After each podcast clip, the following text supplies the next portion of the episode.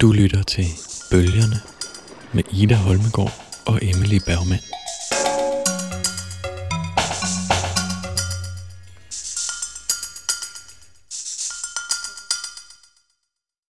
En dag i løbet af sommeren besøgte Claus og jeg Dia Art Foundation, et vidunderligt museum for moderne kunst i New York State. Og vi så på vægmalerier af Sol Levitt, der var død året forinden. Det er store, vidunderligt skarpt aftegnede grafitgitre, usædvanligt simple, hvilket betyder, at de har været svære at udtænke. Og da jeg stirrede på disse malerier, gav jeg mig til at græde. Det var det alt sammen. Paolo, linjernes pragtfulde enkelhed, Levits død. Jeg vidste det ikke rigtigt. Det gjorde ikke engang noget. Claus tog min hånd, og vi gik videre, til vi kom til et værk af Michael Heitzer. Et firkantet hul i gulvet med en mindre firkantet åbning nede i, næsten som en forsænket samtalekrog. Vi satte os på kanten, og Claus talte til mig. Han talte blidt, men sådan er han. Han var meget direkte. Marina, sagde han, jeg kender dig, og jeg er bekymret for dig. Det er den samme tragedie i dit liv en gang til. Du var sammen med Ulla i 12 år. Du var sammen med Paolo i 12 år. Og hver gang bliver navlestrengen kappet over, og bum, så er du helt knust. Jeg nikkede. Det her Michael Heitzer-værk minder mig om et meget berømt billede af dig og Ulej, der opfører Night Sea Crossing i Japan, sagde Claus. Kan du huske det? Der var et firkantet hul ligesom det her i gulvet, og bordet stod nede i hullet, og du og Ulej sad over for hinanden. Marina, hvorfor vil du ikke se i øjnene, hvem du er nu? sagde han. Du har mistet dit kærlighedsliv, men du har et forhold til dit publikum, til dit arbejde. Dit arbejde er det vigtigste i dit liv. Hvorfor gør du ikke bare det samme i forhallen i MoMA, som du gjorde med Ulai i Japan? Men i stedet for at have Ulai siddende over for dig ved bordet, så er det publikum. Nu er du alene. Publikum fuldender værket.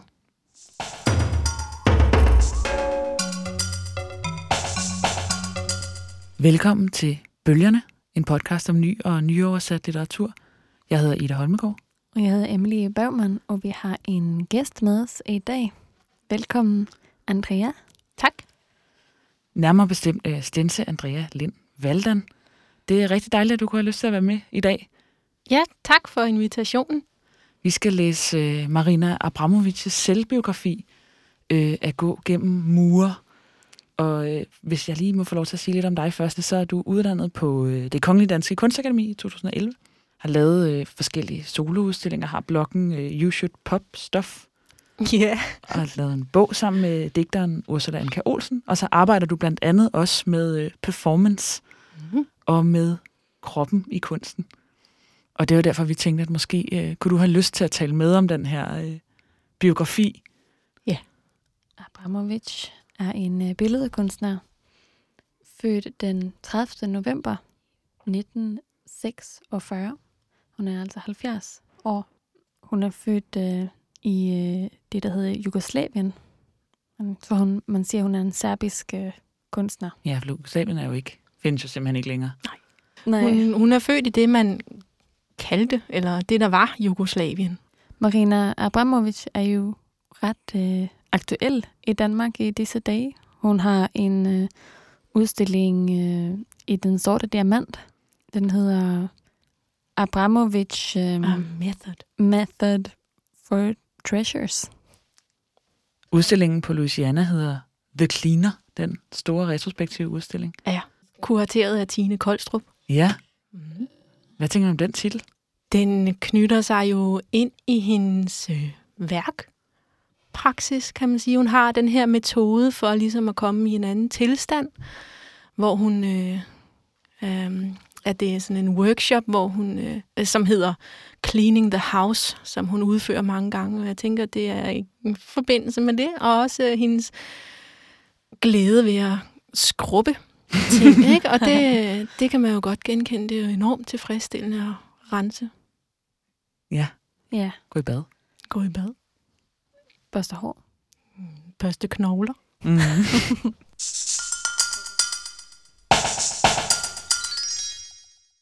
For at nærme os Marina Abramovic, så har vi bedt øh, dig, Stens Andrea, om at vælge et par værker, som vi kan tale ud fra. Hvad for nogle to har du valgt, og hvorfor? Jeg har valgt øhm, Art Must Be Beautiful, Artist Must Be Beautiful Mm. øh, som det ene værk. Og så har jeg valgt Balkan Barok som det andet. Øhm, og så Ja. kan jeg jo fortælle, hvad det er for nogen. Det første, uh, Art Must Be Beautiful, Artist Must Be Beautiful, er det øh, hvad kan man sige, ældste af de to værker. Ja. Så er, det er fra 75, så det er et relativt ungt værk i hendes øh, mm, øvre. Og øh, jeg valgte det, fordi jeg synes, det er et af dem, et af de værker, som har den mest, øh, hvad kan man sige, eksplicite politiske fangarm ud i verden, men også fordi det jo øh, blev opført her i København. Nej, hvor spændende. Kan du starte med at beskrive værket? Hvad er det, Ja. der sker? Værket består, altså det er en performance, sådan for live publikum, hvad man siger, hvor hun sidder på en stol og rærer sit hår mere og mere manisk. Øh, det her store, vildre, sorte hår, som øh, bliver mere og mere filtret. Ja. Imens hun siger, art must be beautiful, artist must be beautiful. Ja, og det gør, det gør hun, hun rærer sit hår ind til det bløder. Nå, Mm, så det er går sådan helt øh, amok. meget sige. voldsomt. Det, det, der skal meget børstning til. Ja. Og det andet værk, Balkan Barok, er hendes værk, som hun vandt guldløven for i Venedig. Og øh, det har jo også lidt med skrubbebørster at gøre, men det er også meget politisk værk, fordi det handler selvfølgelig ikke bare om Balkankrigen, men om øh, modstand mod krigen i hele taget. Mm. Hvor hun øh, sidder i kælderen i den italienske pavillon og skrubber en masse blodige knogler Ja. rene. Imens der på væggen er en fortælling på video. Øhm, er det en, en projicering op på væggen af øh, billeder af hendes mor og billeder af hendes far på hver side, og hende imellem, som fortæller en, en øh, hvad kan man sige, rottefanger eller rotte destruktionsmetode. Ja. En måde, man kan få rotter til at slå sig selv ihjel på. Ja. Nogle meget voldsomme værker, tænker man umiddelbart. Ja. De to. Øh, det er svært ikke at vælge et voldsomt værk af Marina. Mm. Der er ganske få, der ikke er, er meget hæftige. Ja. Du Men- nævnte ja. det her tidligere med, at du synes, det var nogle af hendes mere politiske værker. Mhm. Øh, vil du prøve at uddybe det lidt, eller fortælle, hvordan du tænker, de er politiske? Altså, ja, de er jo politiske, mm, i hvert fald i min optik. Jeg, jeg, altså, Marina vil nok ikke selv argumentere for, at det var mega politisk. Uh, art must be beautiful, artist must be beautiful. Um, fordi i hendes optik virker det som om, det kun handler om, øh, hvad kan man sige, den kunstscene, hun har forladt ja. i sit hjemland. Øhm, jeg synes jo også, det har en klar feministisk øh, hvad kan man sige, kommentar. Ikke? Spændende. Ja, skønhedsbegrebet øh, begrebet op til øh, hvad kan man sige, revurdering. Ja, eller det lyder i hvert fald som om, at jo mere den her krop, som sidder og rærer sit hår, prøver at blive smuk, jo mere grim eller filtret Ja, eller altså, skadet bliver den i Men virkeligheden. er det, ikke, er det ikke også en kommentar til kunstscenen? Jo, det er altså ikke den ak- aktuelle kunstscene i, altså, mm, i 75, så vidt jeg kan forstå. I hvert fald ikke internationalt, men mere det her med, at, at mm, kunst skal bestå af skønmaleri, og Ja. skal bestå af sofastykker, du kan hænge op på væggen. Ja, de, de værker, de er jo også meget forskellige. Ikke? Det, er jo, det er jo paradoxalt, hun sidder jo og er meget, meget skøn, synes jeg, i, Det synes i jeg det godt, første se. værk. Ikke? Ja. At øh, hun er jo ufattelig smuk, ikke? og ikke mindst karismatisk. Ikke? Altså, det, kan, det kan man ikke løbe fra. Øhm, og det andet, der er det virkelig, virkelig grimt. Altså, fy for søren. Ja, man læser om, at de her knogler, som hun forsøger at skrubbe rene for kød, begyndte at rådne Ja. i løbet af de syv dage, hun skulle sidde og gennemføre performancen. Hun sidder ligesom på et, på et Et bjerg, et lille bjerg og okseknogle, og så skrubber hun, hun dem rene, ikke? Og Jo. det er ikke lige et billede, sådan, som man glemmer. Altså, jeg... Øh... Og samtidig synes jeg også, at det er fyldt af humor. Altså, den der dans, hun laver i baggrunden, hvis I har set øh, Ja, det. Værket. Ja. Altså, det... Ja, jeg synes, at det er helt vildt Sjovt. sjovt. Det er og også ret sygt. Altså sådan, sjovt, lidt hekseagtigt at sidde der på de der knogle, ikke? Altså, ja hun sidder og synger. ja, ja, hun Det- sidder og bliver mere og mere bims, altså, og, øh, og skal holde det der ud, ikke? Og, Ja. og ja, jeg, jeg synes bare, at, at øh, hun, hun er sgu ikke humorforladt øh, i nogen af de ting, hun laver. nej. Selvom det ikke er hendes øh, primære medie, humoren. Nej. Eller er, er det ikke godt? Der er jo et sted i bogen, hvor der er en eller anden, der siger til hende, Marina, husk nu altid at være komisk. Eller husk Nej, nu, at, ja. at, at Du kan kun- åbner folks hjerter. ikke? ja. Det, det er i forbindelse Det er med... Dalai Lama, der siger Er det, det. Ja, det er- ja. Dalai Lama endda. Ja. Det er det, ja. Men det er, jeg synes, nogle af de her elementer, som er til stede i de her værker, altså humoren og udholdenheden, Ja. og det der med at putte sig selv i centrum i, i lang tid af gangen, er noget, som i hvert fald er meget sådan, tænker jeg, umiddelbart karakteristisk for hendes Ja, praksis. Ja, det kan man sige. Hun var jo virkelig en af, af pionererne inden for sådan noget endurance performance, ikke? ja. hvor man ligesom øh, øh, øh, gør det, man nu gør, til man signer. Ja. Og, Hun har et værk, hvor hun skriger, indtil hun besvimer, ikke? Jo. Og et Ja. andet, hvor hun ligger ind i en, en øh, brændende stjerne, indtil hun besvimer. ja, Og så et, hvor hun indånder sådan helt vildt meget luft, indtil hun besvimer. Og, Det der- ja, indtil hun besvimer, indtil hun besvimer, indtil hun forsvinder, vil Ja. jeg nok sige, var også en, en, en det, det, jeg tror, for mig, for mig handler hendes ting mere om, om at forsvinde, ikke? og hun taler om at transcendere, ikke? og komme i andre sindstilstande. Jeg, jeg synes, det handler, selv når hun siger, det handler om tillid og kærlighed, så handler det meget om, øh, hvad må jeg sige, at forsvinde.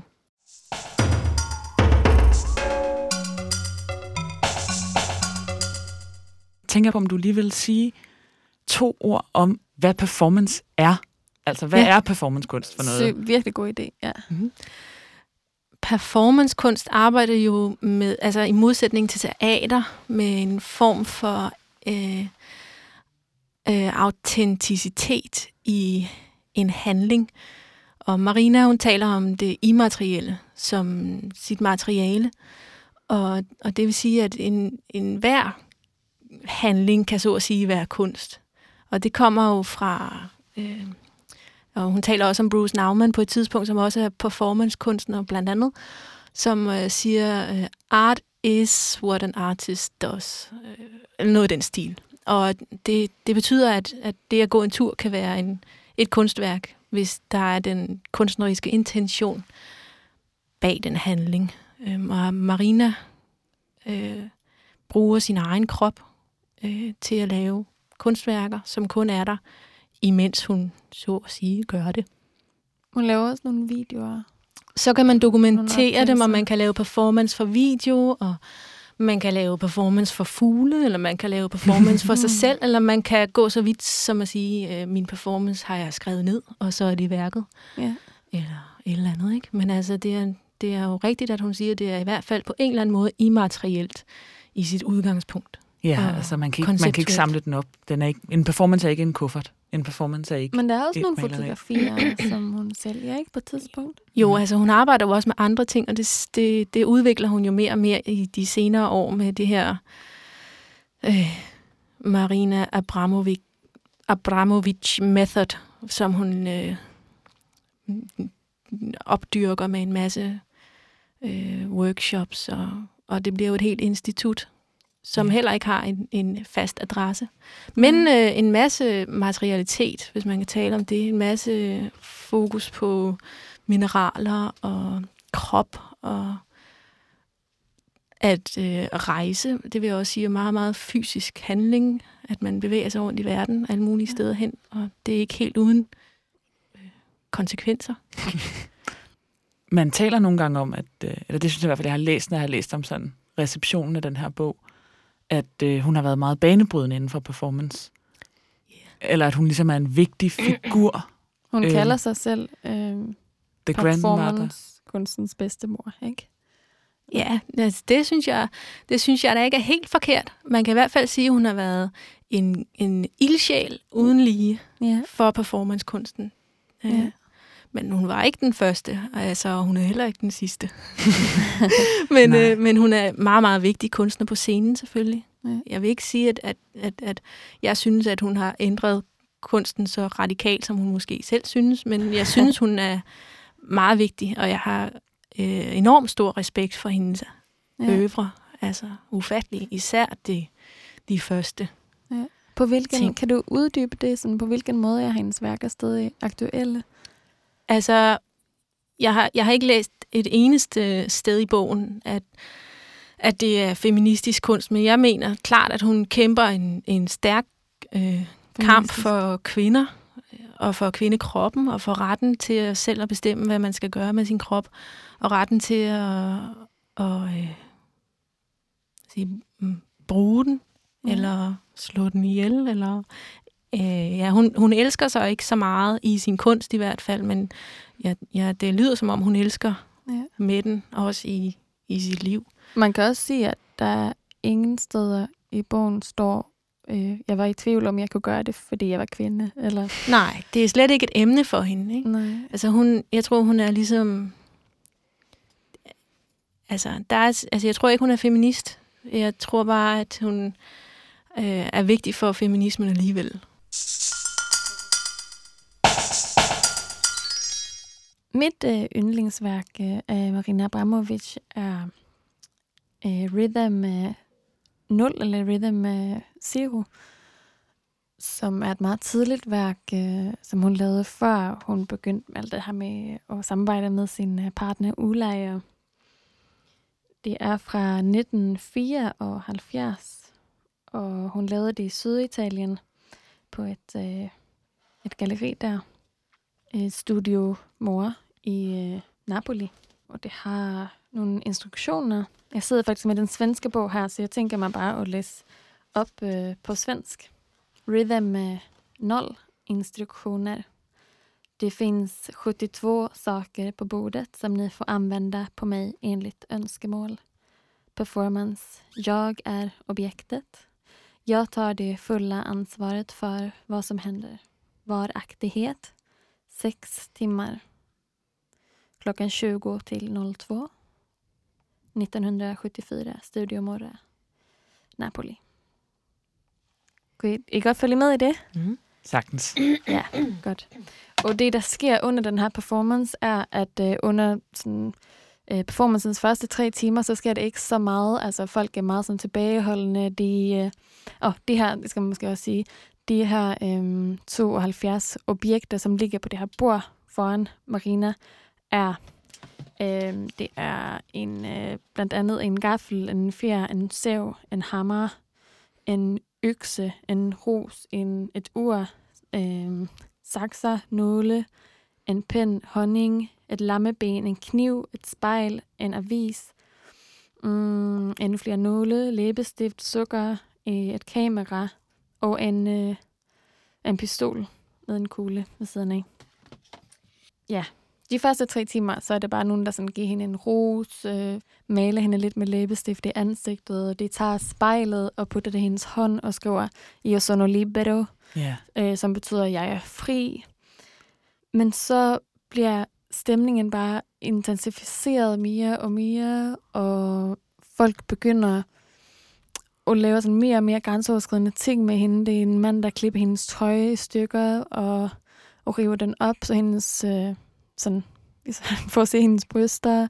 Det er en, der sådan, presser ind en kniv sådan tæt på hendes, øh, mellem hendes ben, ikke? Og Ja, de lægger hende ned og placerer kniven øh, mellem benene på hende, men de skærer Ja. hende jo også i halsen. Ja, det skærer hende i halsen, Stikker hende. og det stikker hende med de der nåle, mm. og hun er sådan fuldstændig ødelagt, når performancen er forbi klokken, klokken to, ikke? Jeg synes bare, det er så spændende, hvordan det kan blive sådan her. Altså, hvordan... Øh, vil det være det samme publikum hele tiden, som jeg har forstået det? De er der ligesom også i seks timer, øh, mens den her performance øh, er i gang. Jeg, vil sige, jeg ved ikke, den, jeg tror, den påvirker mig så mega stærkt, den her den her performance, fordi den minder mig om sådan en oplevelse, jeg har haft i udlandet, i Asien og Afrika, hvor, hvor jeg har set folk sådan fra Vesten agerer på en så langt ude måde, altså hvor jeg har set sådan, man for eksempel gamle mænd går hånd i hånd med små drenge og sådan noget, som man bare aldrig vil se dem gøre herhjemme. Altså, du tænker, Jeg altså, tænker, det i, sådan- øh, som prostituerede, Ja, de her små ja, drenge. Ja, ja, præcis. Bare fordi, at spillereglerne er nogle andre. Eller fordi det er ligesom, man, jeg ved det, altså, jeg tænker, at det er fordi, at de her mennesker ligesom oplever det som en anden dimension af virkeligheden på en eller anden måde. Hvor man kan lave grænseoverskridende ting. Jeg tror, det, jeg tror, det er noget lidt andet, der er på spil i Rhythm Zero, fordi det netop er en glidende overgang fra øh, den, den almindelige, man sige, øh, mondæne tilskuer med rolle, Ja. som publikum har, ikke? Og så glider de over og bliver mere og mere grænseløse, ikke? Så det er jo netop altså en, en grænseoverskridende handling, ikke? Og der kan man godt tale om, at, at, at kultur har forskellige normer for, hvordan man opfører sig, men her der er det jo også grænseoverskridende for dem, der udfører de her handlinger til sidst. Og, og ham, der jo sætter pistolen i Marinas hånd Ja, og lader hende pege på sig selv med den, ja, han kontakter jo galleriet dagen efter og er fuldstændig befippet over sig selv. Ja. Og jeg tror også, en, en ting, der er med det, det er, at hun er jo ikke ødelagt bagefter. Hun, øh, Ej, yes, hun tager hjem til sit hotel og græder. Ja, hun græder. noget. hun græder, og det er jeg også glad for. Ikke? Men, altså, Ja. men der sker jo netop noget før det, som jeg synes også er meget vigtigt i det her, at hun begynder at agere som et menneske igen. Ikke? Hun, hun bryder ud af objektrollen Ja, og bliver til et subjekt, og så er det, at folk bliver bange. skræmte ikke? Ja, over dem selv. Det synes jeg er meget hæftigt. Ja. Hvordan mener du, at hun øh, begynder at agere som et subjekt? I, altså, hun stopper med at stå stille og stirre ud i luften. Ikke? Hun har Ja. jo øh, øh, befundet sig i en eller anden form for ekstrem psykisk, øh, ja, hun vil nok sige transcendens eller en anden, mm. anden tilstand i de her seks timer, hvor hun øh, har skulle udholde alle de her krænkelser, som det jo er. Ja. Øh, og så, kig, så går hun derfra, og så kigger hun dem i øjnene igen. Ikke? Ja, Og det er jo nok det, som de små drenge øh, ikke kan. Ikke? Der er ikke nogen, nej. de får lov til at kigge i øjnene bagefter. Men altså, jeg ved det ikke, jeg synes bare det der, at der bliver etableret et rum uden for de normale regler. Mm. Eller, jeg ved det ikke, altså, en del som... Altså, det er selvfølgelig ikke uden for virkeligheden nede i Thailand og, og i Afrika, ikke? Det er det jo, altså, det mener jeg absolut ikke, det her. Nej, men det er jo, men Men det er jo jeg- netop det, der er pointen, synes jeg også, Ja. det lyder som, at de, at de mænd, eller at, der, at der er jo sådan set også kvinder, der gør det, men som rejser ud og, og skaber de her relationer til små børn, eller til fattige mennesker, eller ja. Hvad det nu er. Det er jo netop uden for deres virkelighed, ikke? De Ja. kommer derned som privilegerede, så kan de i øvrigt rejse hjem igen, når ferien er slut. Hvis Ja. man prøver sådan at trække en parallel til hendes øh, meget sene værk, den her artist, The Artist is Present, øh, på MoMA, hvor hun bare sidder på en stol og kigger på, øh, øh, på øh, besøgerne. Og de sådan, næsten alle sammen, som jeg forstår det, bliver helt vildt rørt og begynder at græde og sådan noget. Så kan man vel også sige, at det er en et anden type af rum, der bliver skabt, som også er uden for, uden for virkeligheden på en eller anden måde. Så står folk i kø i døgn, tror jeg, for at komme og sidde og kigge på Marina. Så først er der et bord, og så siger hun, at hun ikke har brug for det der bord, og så sidder hun bare og kigger på den. Ja, hun fjerner, hun fjerner øh, man sige, fjerner barrieren bordet, ja. imellem hende og så den anden deltagende. Ikke? Ja, Men, men det værk, det, ja, det skaber jo netop også en anden tilstand, kan man sige. Ikke bare for den, der sidder overfor, men jeg tror også for alle de mange folk, der står i kø, og alle dem, der bare står der for at kigge. Ikke? Ja. At, at, det- og det kan hun jo. Altså, så kan det godt være, at hun, hun øh, ikke er interesseret i sin egen selvbiografi, men hun er meget interesseret i at skabe et, et rum med den, hun arbejder med, eller dem, hun arbejder med. ja, Ja, hvor det virker som, i hvert fald på mig nu, hvor vi snakker om, både har snakket om de her processer, hvor man renser eller skrubber, eller, og så de her, hvor man, altså det er som om, at altså, renselse og ekstase, øh, at begge de tilstande, har hun i hvert fald en eller anden form for evne til sådan at, at sætte i gang, virker det til. ja. Eller en eller anden interesse for at, øh, at indlemme sit publikum i. Ja, hun vil jo gerne transformere folks øh, opfattelse af, af livet eller mm, tilstand. Ikke? Hun taler om at, at lave de her, mm, ja, altså, hun siger ikke selv magiske handlinger, men jeg vil nok mene, at de skal besidde en vis magi for at virke, hvor hun, øh, skal, altså, hvor hun siger, at hvis du gør sådan og sådan, går baglæns langsomt, mm, blændet i tre timer igennem skov, så er du transformeret ind i en anden sindstilstand. Eller hvis du øh, bare står og stiger ind i væggen, eller ligger dig op af en krystal, eller sådan noget, så har du en anden sindstilstand. Ikke? Og hun siger jo også, at hun er, en, hun er kun interesseret i kunst, som kan forandre øh, verden, ikke? siger hun på et tidspunkt. Og det er jo, hvad kan man sige, det er da okay at være interesseret i det.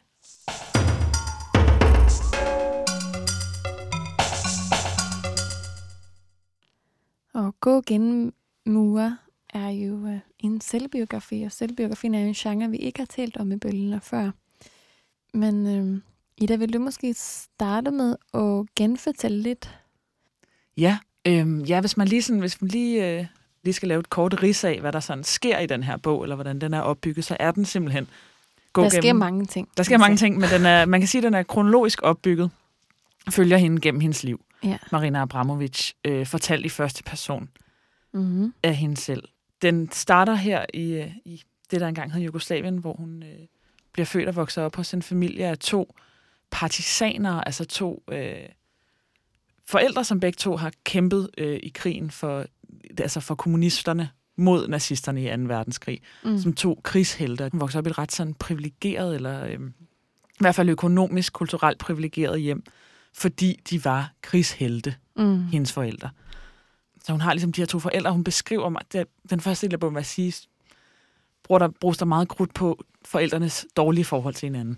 Altså, hvordan faren og moren Og ligesom hende, ikke? hader hinanden, og moren er, har sådan noget øh, ren, øh, renheds-OCD, Mm. og de slås derhjemme, og faren er utro. Og så har hun så den her bedstemor, som er sådan en øh, religiøs, øh, Dame. overtroisk, blid, gammel dame, som hun ligesom kan søge tilflugt hos her i, i barndom. Hun kommer så på øh, kunstskole, Ja. bliver boende hjemme, indtil hun er 29 år gammel. siger, at Marina har et øh, exceptionelt dårligt forhold til sin mor. Ja, rigtig dårligt forhold til sin Og mor. alligevel bliver hun boende hjemme, indtil hun er 29.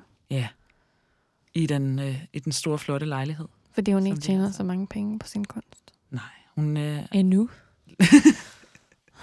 det skal nok komme. Hun går på kunstakademiet i Beograd, Mm. hvor hun bor sammen med sin familie, men flytter øh, til Amsterdam, hvor der ligesom starter der sådan et, man kan sige, det første, første del af bogen handler om den her familie, så møder hun Ulej. Ja. Hun er også gift med en anden mand. gift Hun er gift med en anden mand før. Ulej, men Ulej, han er ligesom en, øh, et vendepunkt i, øh, i hendes liv. Hun begynder, ja. mens hun bor i Beograd, begynder hun at arbejde med performance, hun begynder at lave forskellige værker, øh, hvor hun bruger sin krop, hun bruger sig selv. Men under et besøg til Amsterdam møder hun Ulej. Ulej. De har den samme fødselsdag. de har den samme følelse, de har det samme hår. Ja. De har den. It's destiny. Ja, har de det samme hår? Er det ikke noget med, at han øh, har kort hår på den ene side af hovedet og langt på den anden, eller et eller andet? Han er, det der med, at de sætter, Begge dem, beskrivelser er med. Altså. mm, de sætter dem begge to øh, op med spisepinde. ja, deres ja, det er hår. rigtigt. Ja, Øhm, ja. De har sådan begge to sådan en knude i nakken, som de Ja. sætter op med spisepinde. ja, men de er simpelthen det samme. De river begge to sådan, sin fødselsdag ud af af kalenderen. kalenderen, Ja, fordi de ikke kunne holde den ud. alligevel før de, fejrer før de bliver kærester. Ja. Så efter, så fejrer de den rigtig meget. Ja, og der er sådan simpelthen tale om en form for dobbelt fascination, at de både er helt vildt forelskede i hinanden og helt vildt interesseret i hinandens sådan kunstneriske praksis. Mm. Øh, Marina laver det her, øh, de her udholdenhedsperformances allerede, de her øh, øh, meget sådan voldsomme performances, og han fotograferer meget og sådan, har sådan en form, er meget interesseret i sådan en form for halv drag, hvor ja. Han ligesom maler halvdelen af sit ansigt. Han laver også nogle voldsomme ting. Altså han, han syr øh, øh, i sin, øh, sin læber, Ja. for eksempel. Men sammen så, øh, altså så man sige, fusionerer de ligesom deres kunstneriske praksiser, mm. og har 12 år sammen, hvor de er i et, i et parforhold, bor blandt andet fem år i sådan en lille Citroën, øh, som er meget sådan romantisk beskrevet. De gjorde, de havde næsten, de havde ikke noget vand, og de havde ikke noget el, og de havde ikke nogen penge, og de kører rundt øh, og udstiller og performer i den her lille blå Citroën. Hun beskriver det som nogle meget lykkelige år. Meget, de har også en hund. Ja. Øh, Og de har rigtig meget sex. rigt, rigtig meget sex og en hund. Ja. Og laver øh, også mange værker, som siden er blevet meget kendt og kanoniseret. Mm. Performanceværker, hvor de ligesom optræder begge to. Ofte i en eller anden form for gensidig, altså hvor de gør noget af det samme, muligvis også gør nogle ting mod hinanden. Performance, hvor de sidder og slår hinanden, eller performances, hvor de løber ind i hinanden. Øhm, Mm. altså ligesom prøver at udforske her spændingsfelt mellem de to kroppe. Men Ulaj begynder at være hende utro. Ja. Og så begynder der et nyt kapitel i bogen. Eller en ny fase, hvor de begynder at gå fra hinanden. Men de begynder også at gå imod hinanden. Altså, de, går, de har sådan den der afsluttende performance, hvor de går imod hinanden på den kinesiske mur, og så siger de ligesom farvel til hinanden, når de mødes. Den oprindelige plan var så, at de skulle giftes, når de mødes. Men sådan bliver det ikke. De siger farvel.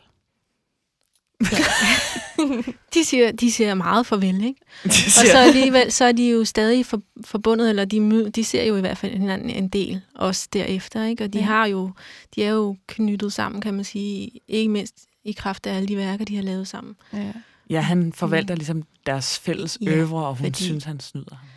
Men det er også en, meget, en meget stor sådan, skuffelse for Marina, det der møde, fordi at Ulla har ligesom stoppet før, fordi at det var en flot udsigt. Ja. Øh, og sådan et flot sted, hvor de kunne blive fotograferet sammen. Ja. Ja. Der har han ligesom stoppet og chiller. ikke? Altså, mens hun ligesom har gået og gået og gået og gået og Ja. gået og gået. Ja, I og det- bedste Marina-stil. Og der er nok også en, en, en, en ting der, som også handler om autenticitet, hvor de har en uenighed, tror jeg, om, hvad, hvad det egentlig vil sige at være performancekunstner, og hvor, hvor disciplineret man skal være. Ikke? Og også hvor solidarisk man skal være over for hinanden som, som fælles performer. Ikke? Og der tror jeg også, at det kan godt være, at Ulej var hende utro, men jeg, jeg tror også, at han var enormt frustreret over, at han følte sig ikke øh, faktisk respekteret som kunstner af hende, selvom, Mm. selvom det måske ligger mere mellem linjerne end, end, øh, Ja. end Men jeg føler ja. også, at det måske er lidt svært at leve op til Marinas arbejdsmoral. Ja, det er jo Ja. fordi, den er totalt destruktiv. Altså, og det, hvis man godt kan lide at leve, så er det måske lidt svært. Ikke? Altså, Hvis man gerne ikke vil besvime. ja, hvis man gerne tit. vil lade være med... Altså, ja, fordi det er jo også noget med det der at blive ved så ekstremt meget, ikke? Og opnå den her anden sindstilstand, ikke? Men hvad er det, det gør mod kroppen, ikke? Ja, Ja. der er for eksempel det her Night Sea Crossing-værk, de laver sammen, hvor en stor konflikt af deres starter, fordi det er sådan et værk, hvor de sidder og kigger hinanden i øjnene i helt vildt mange timer ad gangen, og det skal de så gøre en, jeg kan ikke huske, hvor mange dage det er, utrolig mange dage efter hinanden skal de sidde syv timer i træk, og han sidder ligesom så meget, han får skade på sin øh, mildt, Mm. og øh, må trække sig, og hun bliver siddende, fordi at hendes grænse ikke er nået, Mm. Øhm, selvom hun oplever meget stor smerte, og det er ligesom en, en konflikt hos dem, at han mener, at hun øh, burde have, have trukket sig ud af performancen i solidaritet med ham, og Mm. hun... Ja. Ja. Eller det der med, at han ligesom pludselig er sådan en, en svag karakter. Ja, det er i hvert fald meget betegnende for øh, forskellige udgangspunkter for arbejdet, ikke? Mm. Ja. Og, og måske også en manglende omsorg for hinanden. Altså, vil jeg også sige. Både det der med, at hun bliver siddende, men også det, at han så bliver siddende, ikke? når han har chancen for det på den kinesiske mur der.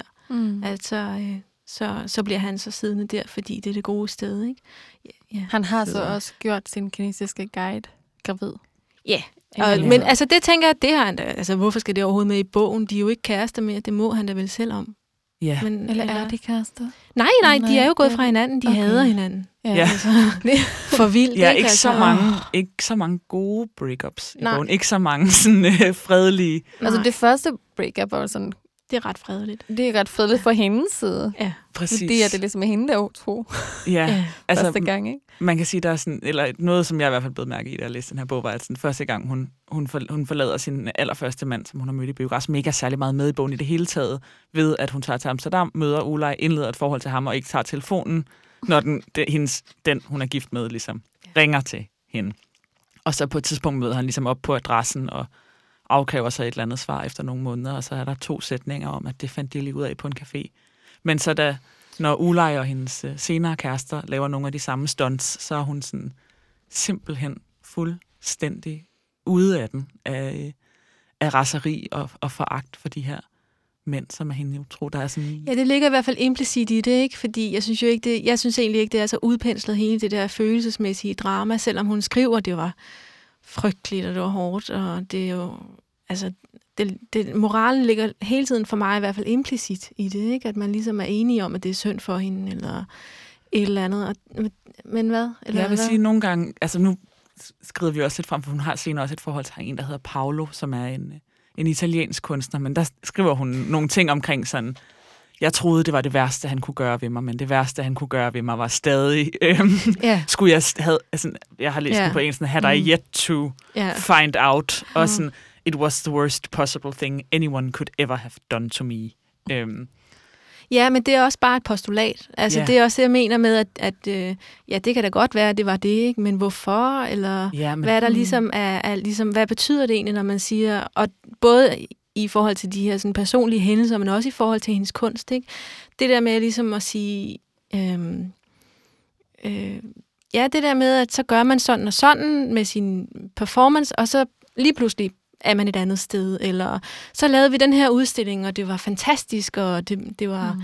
Altså, ja, det der med, at, at, at, at så fik vi ligesom øh, kærligheden tilbage i performancekunst, eller miljøet. Vi fik genskabt øh, øh, solidariteten, eller et eller andet, ikke? hvor det bare sådan er sådan, tada, eller sådan, uden, øh, uden egentlig, at man får indblik i, hvordan alt det her sker, ikke? Fordi, fordi det, og det skal vi måske også tale om sådan, altså, som det næste, ikke? Fordi det er den form, bogen lægger op til. Man kan sige, at det Ja. er mange, at den er fuld af sådan nogle definitive udsagn. Ja. Altså også, hvor hun er i den der ørken sammen med øh, aboriginerne. Ja. Øh, så begynder næsten hvert stykke med sådan, det vigtigste var, det Mhm. jeg husker bedst fra den her tid. Og, øh, og sådan mange forskellige ting, der blev præsenteret, som om de var det vigtigste. Eller, Ja. Men mere noget med, vildeste. hvorfor, det får man ikke indblik i overhovedet. Der skal man ligesom virkelig selv gøre arbejdet. Ja, jeg tror også, jeg har... Det vil jeg øh, erklære mig meget enig i. Jeg tror, jeg har tænkt det rigtig meget som simpelthen et... Øh, altså også kommende fra et sted, hvor jeg læser mere skønlitteratur end faglitteratur, simpelthen tænkt det som en øh, mangel på sproglig præcision. Altså i det her værk. Øhm, selvfølgelig også udtryk for et temperament, men også altså det der med, at man ikke ligesom vil... Altså i bogen eller i hendes Ja, værk? i, altså en mangel på sproglig præcision i beskrivelsen af Ja. følelse. ja. Altså, mm, der bliver ikke øh, gravet særlig langt ned, eller der bliver ikke øh, udfoldet særlig meget, hvordan det præcis var, det var Mhm. At opleve et eller andet bestemt. Det er meget de her ekstreme udsagn. Men er det ikke lidt sådan performativt at vise noget, uden at forklare det? Jo, altså det kan man jo i hvert fald sige, hvis det så var formen, ikke? Altså, og der synes jeg, at den lægger sig imellem alt muligt. Og det her, altså i min optik, så er det noget at gøre med, at hun grundlæggende ikke er interesseret i at bruge den her bog til at tænke over sit liv med. Altså hun er ikke interesseret i en analytisk tilgang. Det er ren anekdote. Hun har siddet sammen med en Mm. eller anden, som har været mm, altså til syneladende helt ligeglad. Fordi hun får bare lov til at sige den ene ting efter den anden, Mm. som er mere eller mindre korrekt. Ikke? Og, men også faktisk, så siger hun jo en masse ting, som vil være spændende at, at få uddybet. Ikke? Men der er, mm. ikke, der, der er ikke nogen spørgsmål. Altså, der er ikke, hun sidder bare og snakker. Mm. Og det virker meget symptomatisk for, altså i hvert fald den måde, hendes liv fremstår i bogen, og for bogen også, at den er fuldstændig interesseløs. Altså Mm. fra alle sider. Og, og, det, og, det, og det er sgu, altså... Ja, det, det, jeg, jeg synes, det er, er heartbreaking. Altså. Mm. Hvordan kan det være, du synes, det er heartbreaking?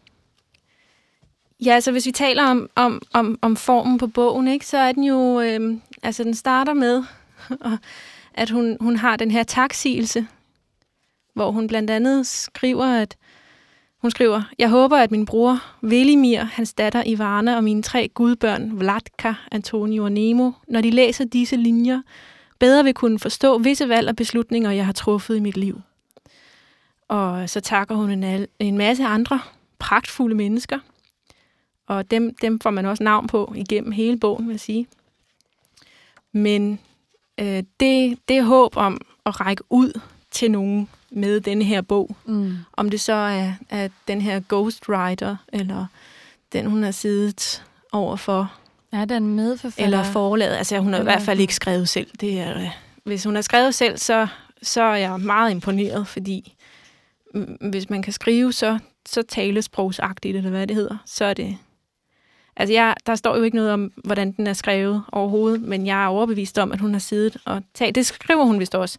Tak til en eller anden, der har siddet og lyttet til hende og hendes øh,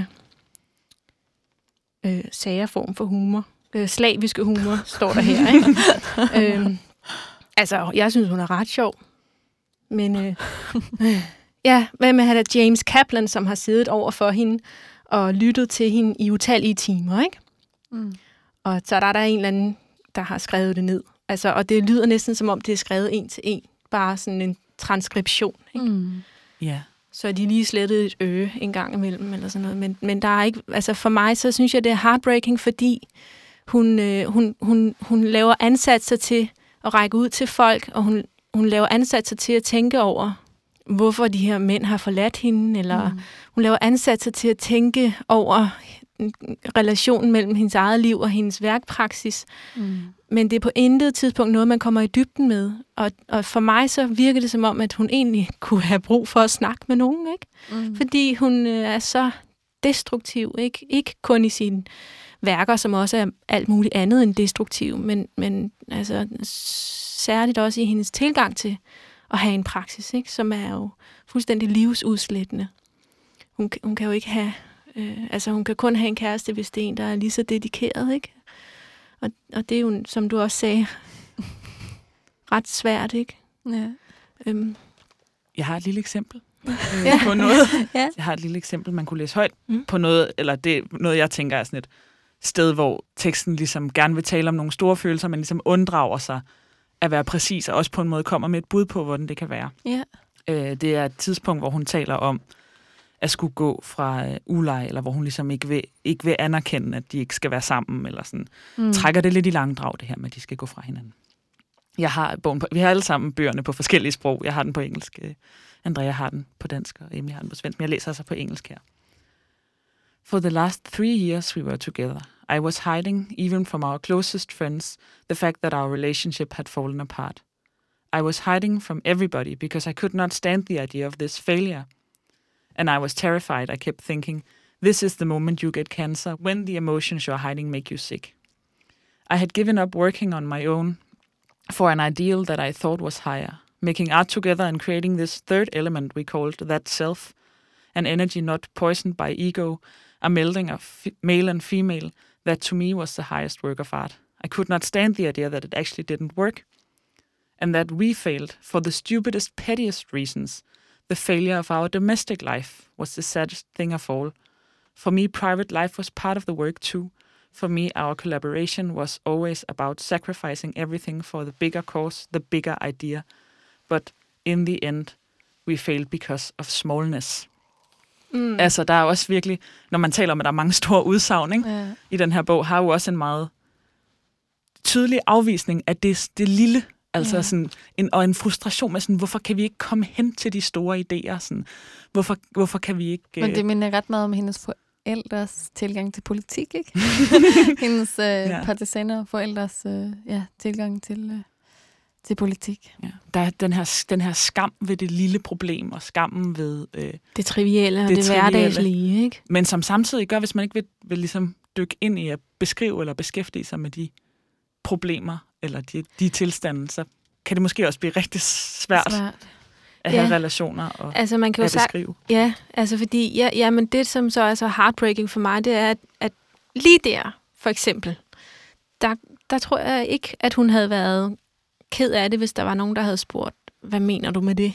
Eller et eller andet, ikke? øh, men det får bare lov til at stå som sådan et udsagn, ikke? Mm. Og det synes jeg gør det meget ensomt, fordi jeg tror sådan set ikke, at hun ville afvige, eller hvad hedder det, afholde sig fra at tale om det, hvis bare der var nogen, der ville tale med hende. Og, og det synes jeg bare, det virker som om, der ikke er nogen, der vil.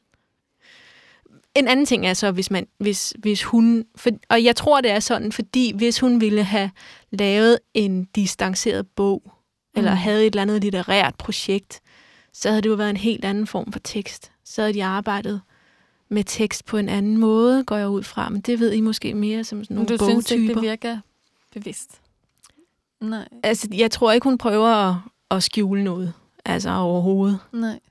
Øh, Jeg tror, hun har siddet, og så er hun gået i gang med at snakke, Og så har hun snakket og snakket og snakket.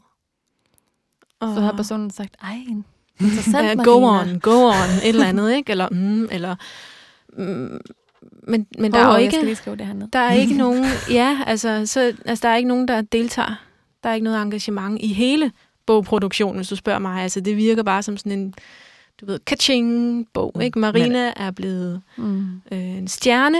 Nu kan vi tjene nogle penge ved at lave den her bog, ikke? Og det synes jeg også går igen, i hvert fald i den danske oversættelse. Ja. Mm.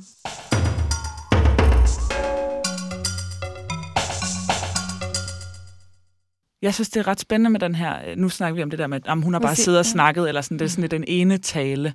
Mm. Øhm, hvor jeg normalt faktisk... Eller jeg kom til at tænke på, at sådan, faktisk også, at hun virkede meget sådan ensom eller uimodsagt. Mm. Også i Mm. forhold til mange skønlitterære bøger, hvor jeg føler, der er en, en større bevidsthed om dialog mellem karakterer og med læseren. Og, sådan. Ja. og jeg tænker meget på, hvordan hun ligesom fremstiller, når hun taler de andre karakterer frem i værket. Altså, Mm. hvordan hun ligesom, ligesom taler om, øhm, om folk, hun har, hun har mødt og møder. Øhm, måske kan jeg lige prøve at læse også lidt. Jeg har taget nogle teksteksempler med. Øhm, eller jeg synes, det er meget sådan, det, det, øhm, hvis man kan sige, at hun i værket fremstår som en karakter, synes jeg, det skinner meget på, tilbage på, hvad for en type karakter hun fremstår som.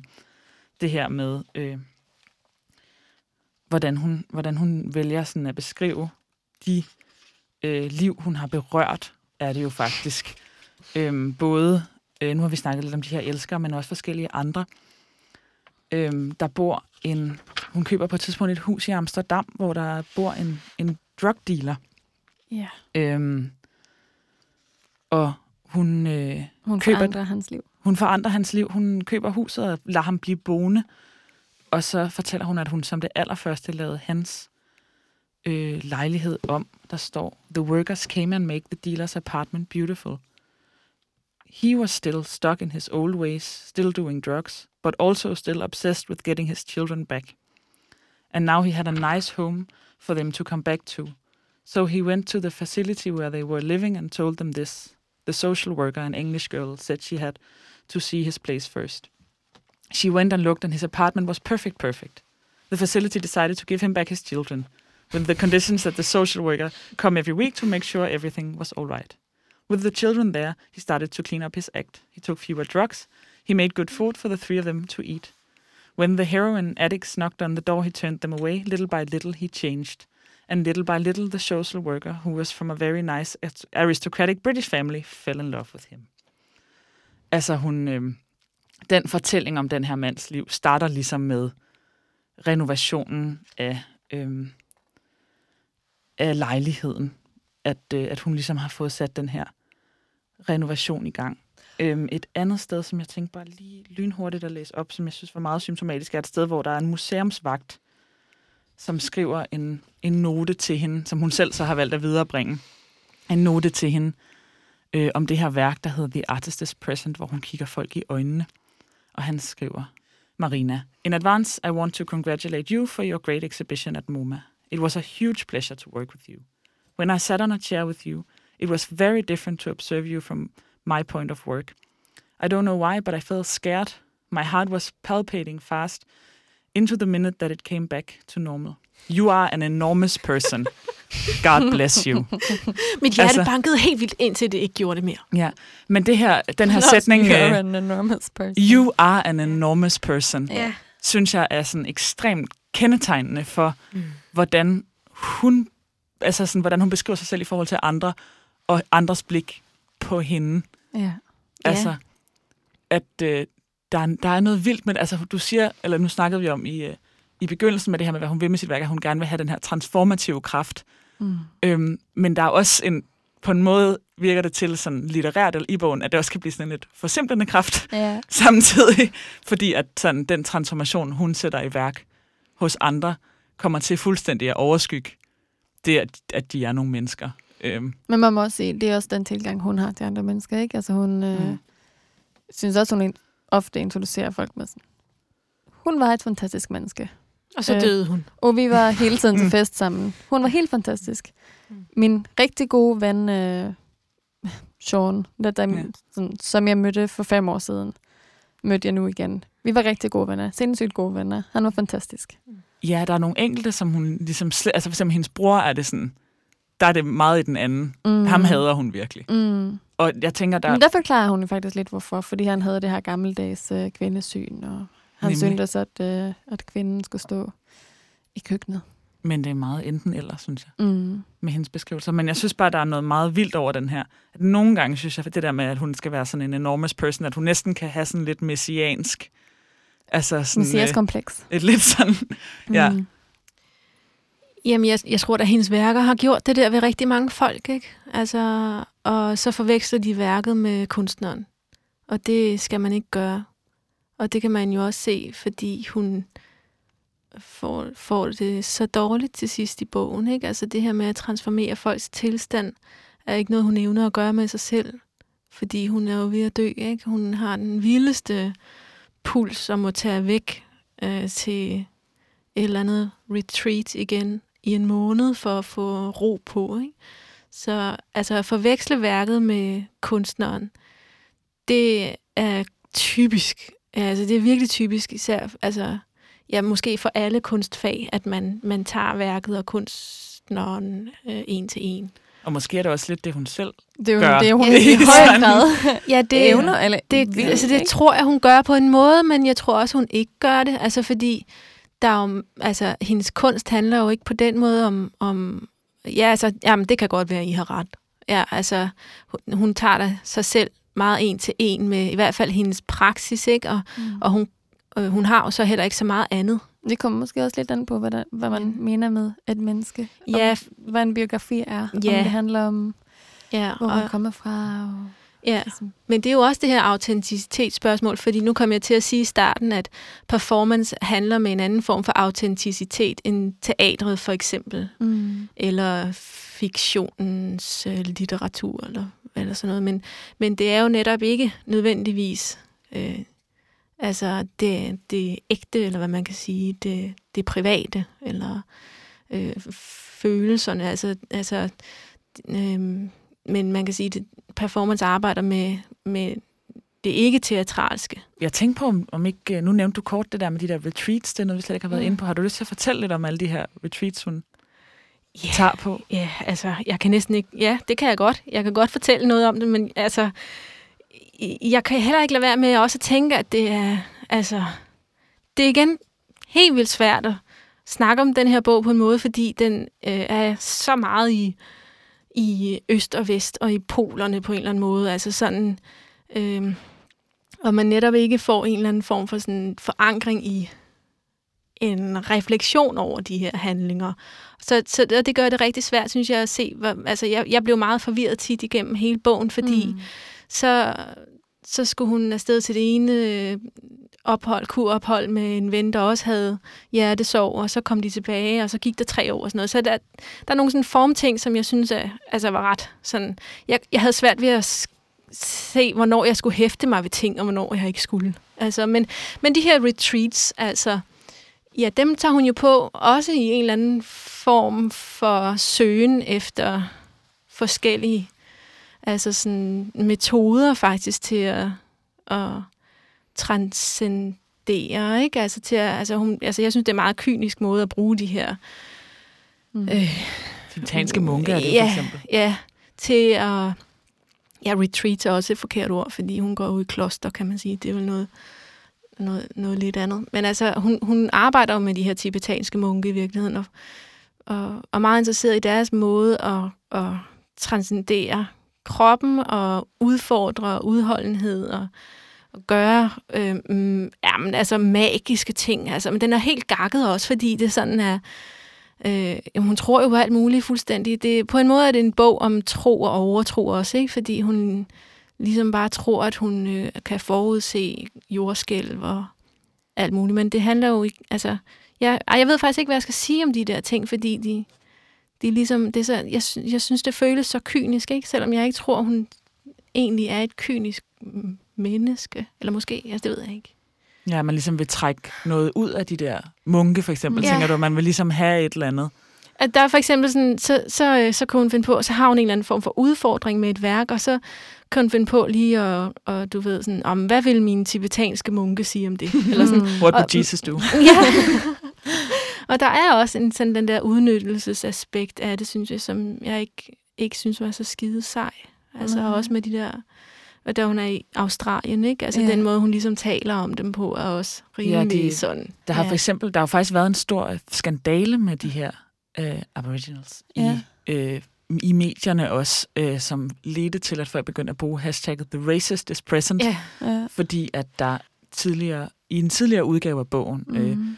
Var et, et citat, hvor hun sammenlignede dem med nogle grimme dinosaurer, Hov. øhm, og som ligesom blev taget ud, fordi der, der var den her skandale, ikke? Hvor vil, men en tidligere udgave, er den ikke meget ny? Jo, men altså, der var en, en endnu tidligere udgave, de første eksemplarer, Okay. første oplag, hvor der Mm. mm. stod, at hun, altså, hun havde en beskrivelse af dem, som var dybt øh, problematisk og Mm. mm. racistisk. Ikke? Men, det, Mm. mm. men det, altså, og, det, og det var de, uden, uden undskyldning. Totalt. Ja. Og, og den, den tilgang til andres, øh, ikke kroppe nødvendigvis, men andres måde at leve på, har hun lidt. Ikke? At det ligesom sådan bliver... Øh, Eksotificeret. Ja, eller udnyttet, vil jeg nok også sige. Ikke? Men altså, hun, mm, hun bruger dem jo så til noget sådan øh, relativt harmløst, kan man sige. Ikke hendes kunst, men altså... Men, men det, pointen var lige, at hun kommer også fra en anden tid. Ikke? Altså, hun er, hun er 71, eller hvor, hvor gammel det nu var, hun var. 71, ikke? Ja. Altså, og jeg tror ikke, at der er nogen, der har sagt til hende, ah, sådan siger man ikke. Eller sådan, det, du ved, opdater lige dit sprog om andre folk, eller sådan. Ja, men måske også som peger lidt på den her sådan ufiltrerethed. Mm. Ja, at hun har bare fået, fået lov til at sidde og snakke simpelthen, og der, altså, redaktøren, hvor er der, hvor er, hvor er, Hvor is the, is the, the editor present? Det er Altså, også en meget sådan sjov beskrivelse af italiener. ja, men også hendes selv, ikke? Og hendes, Ja, og øh, et slavisk baggrund. Ja, altså hendes Ja. egen krop og hendes egen næse og alt sådan noget. Ikke? Det går Mm. ligesom igennem, men altså, der er selvfølgelig forskel på, hvordan man kan tillade sig at be- beskrive sig selv, og så andre, og især ja. folk, der er rimelig undertrykt. Mm.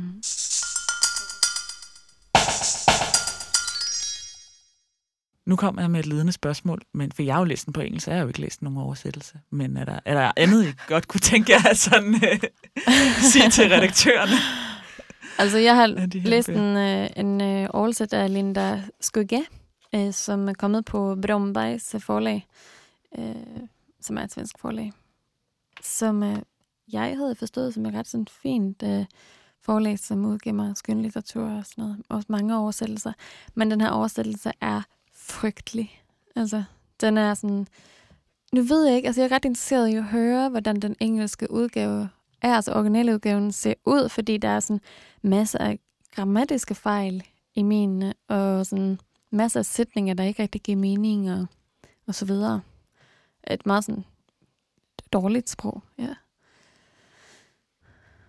Jeg ved, altså, Er det ja. også sådan oprindeligt? øhm, altså, jeg vil sige, jeg synes, jeg har, jeg har den her fornemmelse, at det er upræcist, men ikke decideret, altså ikke så mange fejl, Mm. men måske en følelse af, som kan være, at det både ligesom har været i, i den første del af processen af oversættelsen, at det her, men det skulle gå lidt hurtigt, altså. Mm. Eller at der er ligesom noget, øh, ja, der, der skulle, øh, at det virker ikke som noget, der sådan er gennemarbejdet. Mm. på nogle af stadierne. Nej. Nej, der har ikke været en redaktør, der egentlig har taget det så skide alvorligt. Nej, der er også, altså man kan sige, det er også noget, vi, sådan, som faktisk er et formelt greb i bogen, vi ikke har snakket om, at alle afsnittene er startet med sådan en lille form for anekdote ja. Eller fabel. Mm. Sådan noget, to ja. Orme bor i noget lort, eller øh, to partisanske børn går igennem øh, noget sne, eller, eller altså sådan nogle, mm. Mm. en lille form for sådan lærersætning. Og jeg har virkelig prøvet at kigge på det, og jeg har virkelig tænkt sådan, hvordan er det her forbundet med resten af værket? Ja, ja, Jeg forstår Nej. ikke, hvor de her små fabler kommer fra, eller Sådan hvor det skal har hen. jeg godt nok også haft Fordi det. også, sådan, også Præcis på samme måde. kapitlerne virker lidt som om, at sådan, så starter der et nyt kapitel, og så ja. slupper det.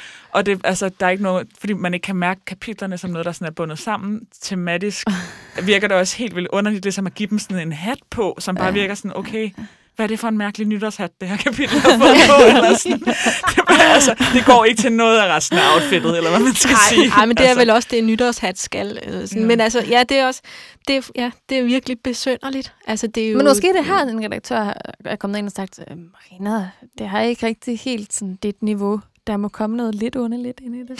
Ja, ej, jeg Hvad synes, med der, det her fabler? Ja, ja, jeg synes, der er masser af mærkelige ting, der bliver sagt i den i øvrigt, men det er rigtigt, at den, sådan, den er jo... Ja, jeg, jeg tror også, de har prøvet at give den en eller anden Men form måske- for form. Ja, Ja. altså bare et mislykket forsøg på at gøre ja. den mere litterær, ikke? Eller Ja, mere nemlig. interessant. Ja. Det er virkelig mystisk. Ja. Altså, jeg har også virkelig så, så meget sådan prøvet dem til at få, altså, give mening i forhold til det kapitel, det ligesom starter, ikke? Ja.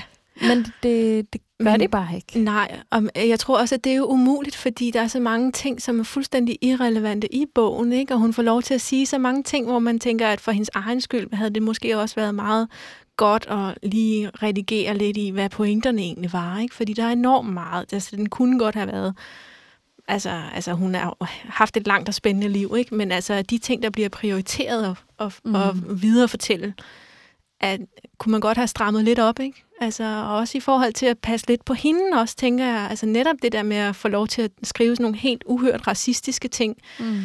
Uh, og, og selvfølgelig, hvis man portrætterer en racist, så bliver det nødt til at være det, ikke? Og, og det kan man så diskutere, om hun er eller ej, og alt det der. Men også sådan noget for eksempel i forhold til hendes, øh, altså som helt klart bare har været sådan, du ved, en bitter tanke, der lige strøg igennem hovedet, hvor hun taler om, at Paolo, hendes mand nummer tre, må det jo så være, mm. ikke? Som, som hun får relativt sent i, i livet, ikke? Som øh, også er kunstner, ikke? Og ikke har helt den samme succes, men faktisk også får lov at udstille på Venedig Biennalen, og det værk, han udstiller, det bliver solgt til MoMA. Mm. Og han er så glad for det, Ja. ikke? Han er bare toppen, og han siger, han, eller hun, hun fortæller, at han virkelig følte, at han havde, du ved, Slået igen. slået igennem, ikke? Øh, Made it, I made it, eller sådan noget, ikke? Øhm, Mm. øh, kommet i mål, står der i den danske. Han følte Ja. virkelig, at han var kommet i mål. Og så, skriv, så står der bare sådan, jeg sagde det ikke, men jeg tænkte for mig selv, at der sandelig skal lidt mere til for at komme i mål. Ikke? Sådan en, øh, og jeg tænker sådan, det, her, det er jo faktisk, altså, det, der, altså, øh, ja, jeg bliver sgu lidt par for sådan en sætning, fordi den bare mm. er sådan en øh, ud mellem sidebenene, ikke? Fra øh, sådan en patroniserende øh, mor, der har det hele, Mm. eller sådan noget, ikke? Matroniserende, så, eller sådan et eller andet, ikke? Men det er jo mere det er en man, maskulin kvalitet at være sådan, ikke? Øh, Men øh, der kunne man godt have sagt, mm, den sletter vi lige. Eller sådan, fordi den er, bliver bare, ikke den er på, ligegyldig. kan Nej, den bliver sige. ikke fuldt op på, og, og det, som kunne have været spændende, hvis man skulle tale om noget spændende ved det, det var selvfølgelig at tale om forskellige opfattelser af, hvad det vil sige at være kommet i mål, ikke? Ja. og hvad det vil sige at have at være lykkedes som Mm. mm. kunstner, ikke? om ja. det er på et kunstnerisk plan, eller om det er det økonomiske plan, eller om det er det øh, sociale, eller hvor er det, det vil sige, altså hvor er det, det kan da godt være, at han er kommet i mål ud fra sin egen øh, Ja. øh, Man kan definition. sige, at når han, når han går fra hende, så siger han jo, at han føler sig undermineret Mm. af hende. Ja, og det tror jeg er sandt. På den måde, så giver det jo Ja. mening, kan man sige. Det giver men- mening, hvis hun har været sådan hele tiden i hvert fald, men man kan også sige, at, at og det er jo også en anden ting, som er enormt sådan problematisk, ikke kun for Marina, men for alle mulige sådan store kvindelige kunstnere, det er, at mændene kan jo ikke holde ud, at de bliver de små, vel? Og det synes jeg også kunne være et sindssygt spændende tema, ikke? Mm. Ja, du vimmer, mand. Det, altså, og det er jo også sådan noget, der må jeg sige, der er sådan, det er også et af de steder, hvor min sådan lidt sådan kærlighed, eller i hvert fald bryde mig om den her bog, så starter, eller mm. tager afsæt, det er det her med den sådan fuldstændig uundskyldende kvindelige ambition. Ja, Det Ja. må man sige. det har hun, og, med, og, og den lider hun så også under, ikke? Mm. Altså, det Ja. gør hun jo, fordi hun... hun Det er som om, hun ikke rigtig forstår det, vil jeg sige. Ja, hun får i hvert fald ikke lov til at tale om det, eller, eller har ikke nogen at reflektere sammen med over det, vel, selvom hun jo taler om det på en eller anden måde, ikke? Så Mm. det, det, altså, der er faktisk sindssygt mange spændende ting, som bare overhovedet ikke bliver løftet ud af det her materiale. Men den danske oversættelse, altså, den er, den er fyldt med grammatiske fejl, og så er den fyldt med, altså det er jo, den er fyldt med forkerte faglige man sige, oversættelser, og det synes jeg er det værste. Altså det gram- grammatiske, det kan jeg sådan set godt leve med, også fordi den er så talesprogsagtig. Mm. Men at, at, at man ikke ved noget om billedkunst, når man oversætter en billedkunst øh, fortælling, hvad det så end må være. Mm. Det synes jeg er en hån mod billedkunsten, og jeg synes, det er en hån mod det oversætter fagligheden. Mm. Og jeg synes, det gør det er synd for læseren, fordi man ikke får den øh, viden, man kunne have fået ud af det. Øh, for eksempel så er der et sted, hvor hun beskriver et værk, og så, så ved man, at, at der er et, et lydloop. Og loop, det siger man jo også på dansk, øh, men det er så oversat med lykke. Og en Nej. lydlykke, altså jeg ved ikke, altså, så, så faglig er jeg i hvert fald ikke, at jeg nogensinde har hørt nogen sige lydlykke. Og det er, altså, jeg synes bare, det er pinligt, at det er så dårligt oversat, at man bliver sådan mm, man vil sige, forvirret, ekstra Mm. mm. forvirret. Så kan det godt være, at man har et, et dårligt øh, hvad hedder det, forlæg. Ja, fordi man kan sige, det der med loop, det er sådan en rigtig klassisk oversætterfejl ting, ikke? At hvis du slår en, et loop op, så er det jo ligesom et loop, som man kan lave med et snørbånd, eller sådan, ikke? Altså en, men, en lykke, man kan hænge sig i, eller hvad man skal... men, altså, men man taler jo også om, at tingene looper. ja, ikke? præcis, Og at, at det- medmindre man går ind i konteksten. Nemlig. Og det er Altså, det. Mm. eller, når man ikke går ind i Ja. konteksten, Ja. Så og det er sådan en, man til at lave den og, slags på, fejl. og på et tidspunkt, så, og det er også bare en, en sløsethedsfejl, ikke? og, det, og det, der, det er der så også et andet eksempel på, hvor hun netop taler om Bruce Nauman, som jeg også nævnte tidligere, som også er performancekunstner, hvor han så lige pludselig hedder Bruce Nauplier, eller sådan noget. Ikke? Og jeg blev sådan helt, er det en karakter, jeg har glemt noget om? Eller sådan. Og selvfølgelig er det ikke det, det er bare en fejl, så vidt jeg kan læse i hvert fald. Så, øhm, og det er sådan også i den lette ende af irriterende ting, men så er der også nogle ting, hvor man tænker, at den enkelte, øh, altså den lokale oversætter, så Mm. at sige, fordi øh, kunne, kunne være mere engageret også i sit eget man sige, ja, nærområde eller sådan noget, fordi Marina, hun laver jo netop det her øh, super fede værk på Charlottenborg i 1975, som er en del af en udstilling, som bliver omtalt, sådan at hun blev inviteret til at udstille på Charlottenborg Festivalen. Og det er der ikke noget, der hedder. Altså, Mm. Og det havde været sådan fint nok, hvis det havde været, du ved, bare ligegyldigt. Men den udstilling, hun var en del af, var jo ret vigtig, og det var jo kvindeudstillingen XX på Charlottenborg, som Mm. er, er sindssygt vigtig for, du ved, hvad man kan sige, i hvert fald den københavnske kunstscene, ikke? Ja. Og jeg ved ikke, hvor meget man må gå ind og ligesom spørge, om man må rette det til, men det, altså, det havde godt nok været oplagt, ikke? Det kunne næsten have været oplagt, hvis der ikke var med i originalen og lave en fodnote om det, tænker jeg. Ja, dem er der så heller ikke nogen af i bogen overhovedet. Altså, men jeg tænker også bare, når jeg læser sådan en, øh, en at, altså, at det bliver omtalt som Charlottenborg Festivalen, så tænker jeg på, hvor mange andre upræcisheder Ja, man taber til der er, ikke? Ja, man taber, ja, nemlig, godt sagt. Ja, man taber tilliden til den, der sidder og formidler budskabet videre, ikke? Og det synes jeg, det synes jeg, er, altså direkte, altså, jeg ved ikke, Alvorligt, det er meget alvorligt. Ja, på en eller anden måde er det. Altså, Under al kritik. under al kritik. Også fordi, øh, som feminist vil jeg mene, at det var et afgørende tidspunkt i den danske øh, kunst, Mm. at vi havde den udstilling, som der i øvrigt lige er kommet en bog om. Ikke? Altså, så den vil jeg også gerne lige slå et slag for. At Birgit Pontoppidan, hvis man må det. Det må man gerne.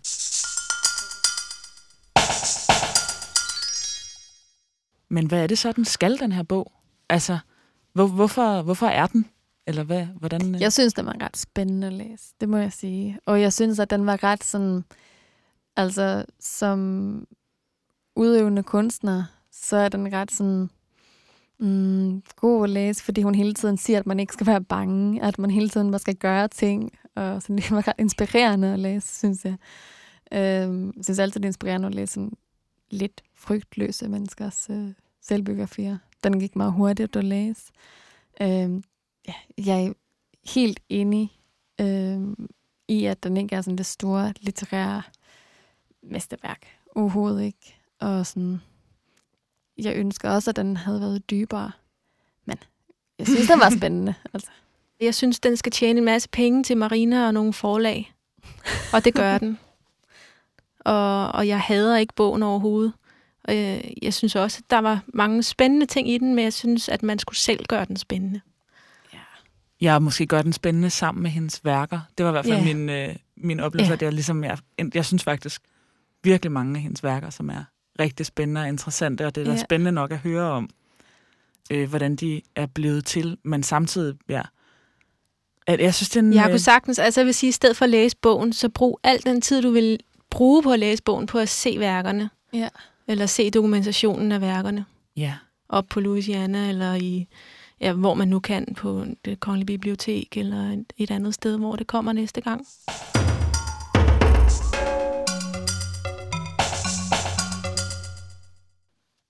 Som vi plejer, så har vi, eller i hvert fald I to, taget nogle øh, værker med, som øh, I kom til at tænke på, da I læste øh, Walk Through Walls af Marina Abramovic. Åh, oh, det ser spændende ud, Andrea. Hvad er det, du har taget med? Jeg, jeg har taget Sally Mans selvbiografi med, som hedder Hold Still. Er du mere glad for den? Denne her bog er simpelthen så god. Den er fra 2015, og øh, jeg kender ikke forlaget, men det hedder vel Little Brown and Company, som har udgivet den. Og øh, hun har selv, selv skrevet den, og den er, den er sådan cirka lige så lang som, som Marinas bog, Abramovics bog. Øhm, og Sally Mann er øh, fotograf og mm, måske en lille bitte smule yngre end Marina, så vidt jeg husker. Øhm, men der er bare den, altså det er en, en helt anden bog. Altså jeg lå og, og talte med min kæreste Rune om om de her to bøger og forskellen på dem i går, fordi de faktisk har mange af de samme øh, sige, grundlæggende betingelser, i hvert fald på den måde, at de er ret privilegerede børn med forældre, som øh, er tyrannagtige og i bedste fald ligeglade med dem. Og de har selvfølgelig, øh, altså, Saliman arbejder så også med sit eget liv, bare i fotografi og ikke i performance, og har lavet nogle fantastiske bøger om sine børn, øh, men også om sin døde hund og sin mands øh, sygdom og om hendes farm, den gård hun bor på i mm, North Carolina, tror jeg nok det er. Men forskellen er, at hun ligesom har haft en eller anden ambition om faktisk at bruge det at øh, skrive sit liv ned. Hun har, brug, hun har haft en ambition om at bruge det til en eller anden refleksion over, hvad det vil sige at have arbejdet med sit eget liv og sine egne børn, og hvad det vil sige at, at skabe kunst ud fra, fra den ligesom, præmis, at man er kvinde og mor, øhm, og elsker og væsen på jorden eller et eller andet. Men altså, øh, der er ikke en eneste side, hvor man ikke bliver konfronteret med, hvad øh, billeder betyder, eller hvad det vil sige at være interesseret i kunst i det hele taget, om det så er litteratur, eller musik, eller øh, billedkunst, teater. Øhm, og det bliver flettet sammen med en, en refleksion over hendes eget liv og hendes egne øh, handlinger på en eller anden måde øh, og, og væren i verden på en sindssygt spændende måde, hvor man får altså, bare lyst til at læse mere og mere og mere, og man bliver klogere med bogen, både på selvfølgelig hende, men også på hendes praksis. På en helt anden måde, end man gør med Marina-bogen, hvor den, øh, den, den, den tager fat i, i værker og sammenligner dem, og sammenligner dem med folks reaktioner og hendes refleksioner over folks reaktioner og hendes refleksioner over, hvad det har betydet øhm, at lave billedet.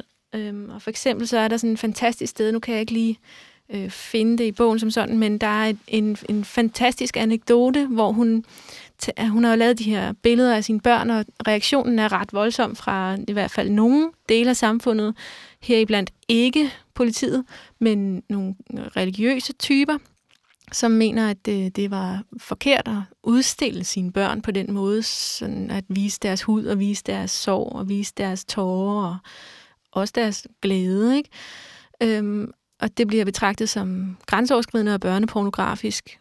Øhm, og øh, der er også et opslag i en avis på et tidspunkt, øh, hvor der er billeder af hendes øh, femårige datter, femårige, så vidt jeg husker, men altså, hvor de har simpelthen lagt de her sorte bjælker hen over hendes små bryster og hendes lille børnekøn. Og øhm, det er jo, hvis man skal tale om at seksualisere et billede, så kan man gøre sådan. Ikke? Altså man kan ligesom pege det ud, som man burde skamme sig over, hvis man ikke gør det i forvejen. Mm. Og det, der så sker i bogen, som jeg synes er spændende, det er, at hun ligesom tager den med hjem og siger, hvad gjorde det så egentlig ved mit barn? Og barnet bliver ked af det og vred over, at øh, hendes billede er blevet ødelagt. Ikke? Og så samtidig så kommer der, altså, og, og barnet, hun skriver faktisk et brev til den her redaktør og siger, at det synes hun altså ikke, hun skulle have gjort. Mm. Øhm, men det, som så er spændende, det er, at så kommer det samtidig med en anekdote om et tidspunkt, hvor de skal til en fanisering på de her billeder på et galleri. Og datteren står sammen med en ven af huset og Sally og prøver tøj, og hun tager en kjole på, hvor hun øh, så opdager, at ligesom ærmekanten, eller det er, en, det er en kjole uden ærmer, så der er ligesom sådan nogle store ærmehuller bare. Mm. Og de er så store, at når hun bare står og svinger med armene, så kan man se hendes øh, overkrop, hendes små bryster. Øhm, og den vil hun ikke have på, fordi så føler hun sig nøgen. Og så spørger øh, vennen af huset der, øhm, der hænger det her billede af din nøgne krop. Øh, hvorfor har du nu problemer med, øh, at den her kjole viser for meget af din krop frem? Og så Ja. siger datteren bare sådan helt, jamen, det der, det er jo et billede. Jeg er jo mig. Og det synes jeg bare er meget, meget sådan... Øh, det, det, det peger på forskellen mod, eller forskellen mellem det levede liv og så billedet af livet, ikke? På en sindssygt spændende måde. Og lyder det til på en lidt mere sådan reflekteret måde, eller ambitiøst reflekteret måde, end i Abramovic? Altså Sally Mans bog er, ja, det er netop en skrift, hvor, man, hvor hun selv tydeligvis reflekterer over sit liv i skriften, og man også selv får ligesom indblik i både i den refleksionsproces, men også i bare, hvor sindssygt meget hun ved om billeder og, og kunst.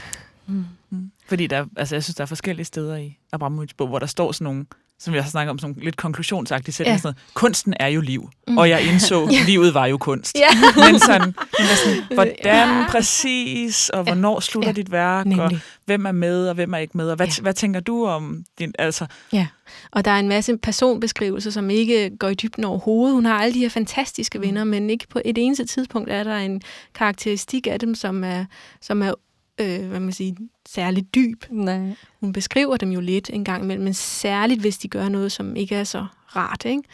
Mm. Øhm, men, men det er jo også igen formen. Altså, jeg tror bare, hun sidder og snakkede. Mm. Og sikkert til en, som vidste, hvad hun snakkede om. Eller sådan noget. Men altså, Sallys bog, den, hun har også en fantastisk beskrivelse af hendes nære ven, maleren, som også øh, døde for ikke så lang tid siden, Cy Twombly, Mm. og deres relation til hinanden, hvordan de har haft øh, fælles øh, udviklinger i deres kunst, og hvordan de har været interesseret i kunst til alle tider, ikke? og hvordan det påvirker deres liv og arbejde så koncentreret. Ikke? Sindssygt spændende bog. Den kan du anbefale. Ja, absolut. Ja. Og så er der også, en, hvis jeg bare lige hurtigt skal nævne, en, en helt tredje måde at bruge teksten på som billedkunstner. Fordi så har vi Marina som et eksempel på ikke at bruge teksten, hvis du spørger mig i hvert fald. Hun bruger den ikke til noget øh, særligt. Og så er der så er der Sally Mann, som bruger den til at tænke med, øh, man kan sige, øh, sådan lidt mere analytisk. Mm. Og så er der en, den, jo selvfølgelig den helt tredje form af, af billedkunstnere, som, som, som skriver, hvad man sige, poetisk, hvis man kan bruge det ord, mm, om, om at leve i kunsten. Ikke? Og der vil jeg klart anbefale sådan en som Agnes Martin og hendes tekster om øh, øh, ensomhed Ja. og muligheden for at transcendere igennem maleriet og Mm. ensomheden. Sindssygt smukke tekster også. synes du, man kommer lidt tættere på den transcendens der, eller hvad det, hvad det egentlig vil sige? En, Altså i modsætning til ja. Marina, ja absolut. Altså hvis man, hvis man læser Agnes Martin, så er der en helt anden form for sensibilitet i forhold til ord og billede. Og, og sådan set, øhm, man kan sige, ikke krop, men øh, ikke kropslighed. Altså at, man ligesom sidder øhm, et helt andet sted ikke, og skriver. Men også med en stærk længsel, altså en sindssyg, sindssyg længsel. ja. Øhm, spaced out også. Det er, det er meget spændende. Ja. Mm. Ida, du har taget I Love Dick med af Chris Kraus. Ja, en det har bog, man hører meget om i Danmark for tiden, synes jeg. Ja, den er lige blevet øh, oversat til dansk. Nu har jeg godt nok taget den, øh, den originale udgave med på engelsk. Men jeg har ligesom, øh, ligesom dig, Andrea, tænkt lidt over, sådan, når man... Ja, altså, nogle af alle de her sindssygt spændende emner, som bliver virvlet op, har jeg en fornemmelse af i øh, Walk Through Walls. Altså, hvor kan man ligesom finde en eller anden bearbejdning af dem, som er lidt øh, mere formbevidst måske, eller fyldskørende. Hvis man, hvis, man synes, hvis man nu havde det sådan, at man gerne man godt kunne tænke sig at læse en selvbiografisk bog af en kvindelig kunstner, Mm-hmm. øhm, som beskæftiger sig med det at være kvinde og producere kunst og faktisk tænker over det, og også beskæftiger sig med at have store melodramatiske kærlighedsforhold til macho-mandlige kunstnere, eller i hvert fald forelske sig i, så vil jeg bare styre lige ned mod K på biblioteket og Chris Kraus. Øhm, og den her I Love Dick, fordi det synes jeg er noget, som den, den gør rigtig godt. Øhm, vi har talt lidt om det her med sådan, hvad, der, hvad det gør ved en tekst at have sådan en mangel på form. Altså, at man ikke, at man ikke tænker over, hvad, hvad der kan stå i hvad for nogle afsnit, eller at man ligesom har en følelse af, at, at, øh, at, for, at det formelle ikke øhm, er forløst, og at det ligesom roder teksten rundt. Så synes jeg, at den her tekst, øh, I Love Dick, er et rigtig godt eksempel på, øh, hvad det at give en tekst en meget stærk form kan frisætte. I Love Dick handler om Chris Krauses forelskelse i en kunsthistorie, der hedder Dick. Øh, man, kan vist godt, man kan vist godt sige i radioen, at der i hvert fald er øh, stærkt spekuleret i, at det er en, en, en stilforsker, der hedder Dick Hepditch i virkeligheden, men samtidig er hun gift med øh, en mand, der hedder Sylvær, som altså også findes, og også er kunsthistoriker. Hun laver selv øh, film, og hun forelsker sig så efter en, øh, en middags, et middagsselskab, øh, selskab, som er den første scene i bogen, i Dick, selvom hun er øh, gift med Sylvère. Og det, der så bliver udgangspunktet for bogen, er, at både hende og Sylvère, men helt klart mest hende, begynder at skrive breve til Dick om den her forelskelse. Altså øh, begynder at, at skrive til ham om, hvad der er så tiltrækkende ved ham. Hvorfor han er så spændende. Øhm, Hvad, Hendes altså- mand gør det også. hendes mand gør det også. Han, han øh, sammenligner på et tidspunkt sig selv med øh, Charles Bovary. Øh, fra, Emma, fra Emma. Bovary, den her lidt sådan... Øh, han sætter meget sig selv i scene som den her lidt kedelige mand. Og altså, den er bare sådan enormt reflekteret omkring det her med, at de sådan, hun har fået den her forelskelse, og især faktisk hans brev er ret reflekteret og rørende, fordi han er meget sådan, måske kan vi gøre det her til en fælles kink, men hvad skulle jeg også ellers gøre, altså, end at gå med på det her? Øhm, Mm. Og sådan noget med så sådan, i starten er det meget sådan, de sender de her breve, og de begynder at tænke sådan, hvordan kan vi, kan vi lave et kunstværk med ham? Kan vi hænge alle brevene op udenfor? Så ender de med sådan at sende ham en eller anden lille bitte fax til sidst, om, han vil, om de må ringe eller sådan noget. Og øhm, jeg tænkte sådan, "Åh, kan vi lave et, et kunstværk ud af de her breve? Og ligesom, der kommer en masse tanker om, sådan, hvad, hvad er det for en hvad er det for en skrift, de har til ham? Skal han nogensinde have brevene? Øh, Mm. Hvad siger det ligesom om deres forhold? At de, kan sådan, altså, de kommer ind i sådan en helt øh, eksalteret øh, Tilstand. tilstand, men, Men, oh, Må jeg bare så spørge Ja. rent praktisk? De har kun spist middag med ham én gang. ja, men han er venner med Sylvère. Altså, Sylvær har mødt Ja. ham flere end en gang. ja, Mm. de er sådan, øh, de er venner. Så har de ligesom den her, den her brevpraksis. Men det, der så sker med teksten, efter noget tid, hun bliver ligesom ved med at skrive og skrive og skrive breve til ham, og der står på et tidspunkt, øh, I wonder if Dear Dick has become Dear Diary. Mm. Altså, hvor hun ligesom begynder at skrive mere og mere om sig selv, om sit Mm. eget liv, og ender med faktisk at producere en form for essayistik. Altså sådan, at den slår decideret over i essays og læsninger af andre værker og forfatterskaber, Mm. øhm, som hun ligesom er kommet til at tænke på i den her proces mm. med at være sådan forelsket i den her sådan fjerne kontrol bevarende macho øh, fyr. Ikke? Jeg læser lige bare sådan et lille bitte stykke, øh, så man kan få en fornemmelse af tonen. Frank, som et hvert brev, skal det jo øh, adresseres og sendes fra et bestemt sted på et bestemt tidspunkt, så der står Frankville, Pennsylvania, December 22nd, 1994, 10.30 p.m. Central Motel. Dear Dick, All night and into this evening I've been feeling lonely, panicky, afraid. Tonight I didn't see the moon at all until 8.30, but suddenly, driving north on 81st, there it was, deep and huge, like it's just risen, nearly full and red-orange like a blood tangerine.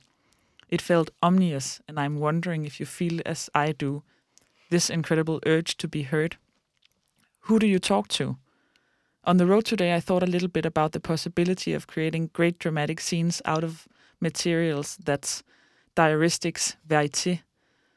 Remembering Ken Copland's video Landscape Desire, all those motels, everything flattened to a point where you don't expect a story and so just settle in for the ride. But there has to be a point. To give some point to this shifting landscape of flappery laundry, motel bathroom tiles. Perhaps the aftermath of something, but aftermath rarely is that way. You never sense the aftermath because always something else starts up along the way. To initiate something is to play the fool. I really came off the fool with you, sending the facts, etc., etc. Oh well, I feel so sorry we were never able to communicate, Dick. Signals through the flames, not waving, but drowning. Hmm. Chris. Altså, der tænker teksten jo. Teksten beskæftiger sig med en umiddelbar omgivelse. Tekst, teksten involverer sig i sine omgivelser, i andre værker, i hvor, hvor må den... Altså, det er også det, jeg mente for, det med det, altså, der er en modtager. Der er en, mod, der er en læser uden for bogen, men der er altså sådan, der er ligesom en, det er en helt anden fornemmelse af meddelelser, synes jeg. Det kunne være, at Marina Abramovic skulle have skrevet et brev i stedet for. Ja, et brev til Ulej, det skulle ja. da super duper oplagt. Ja.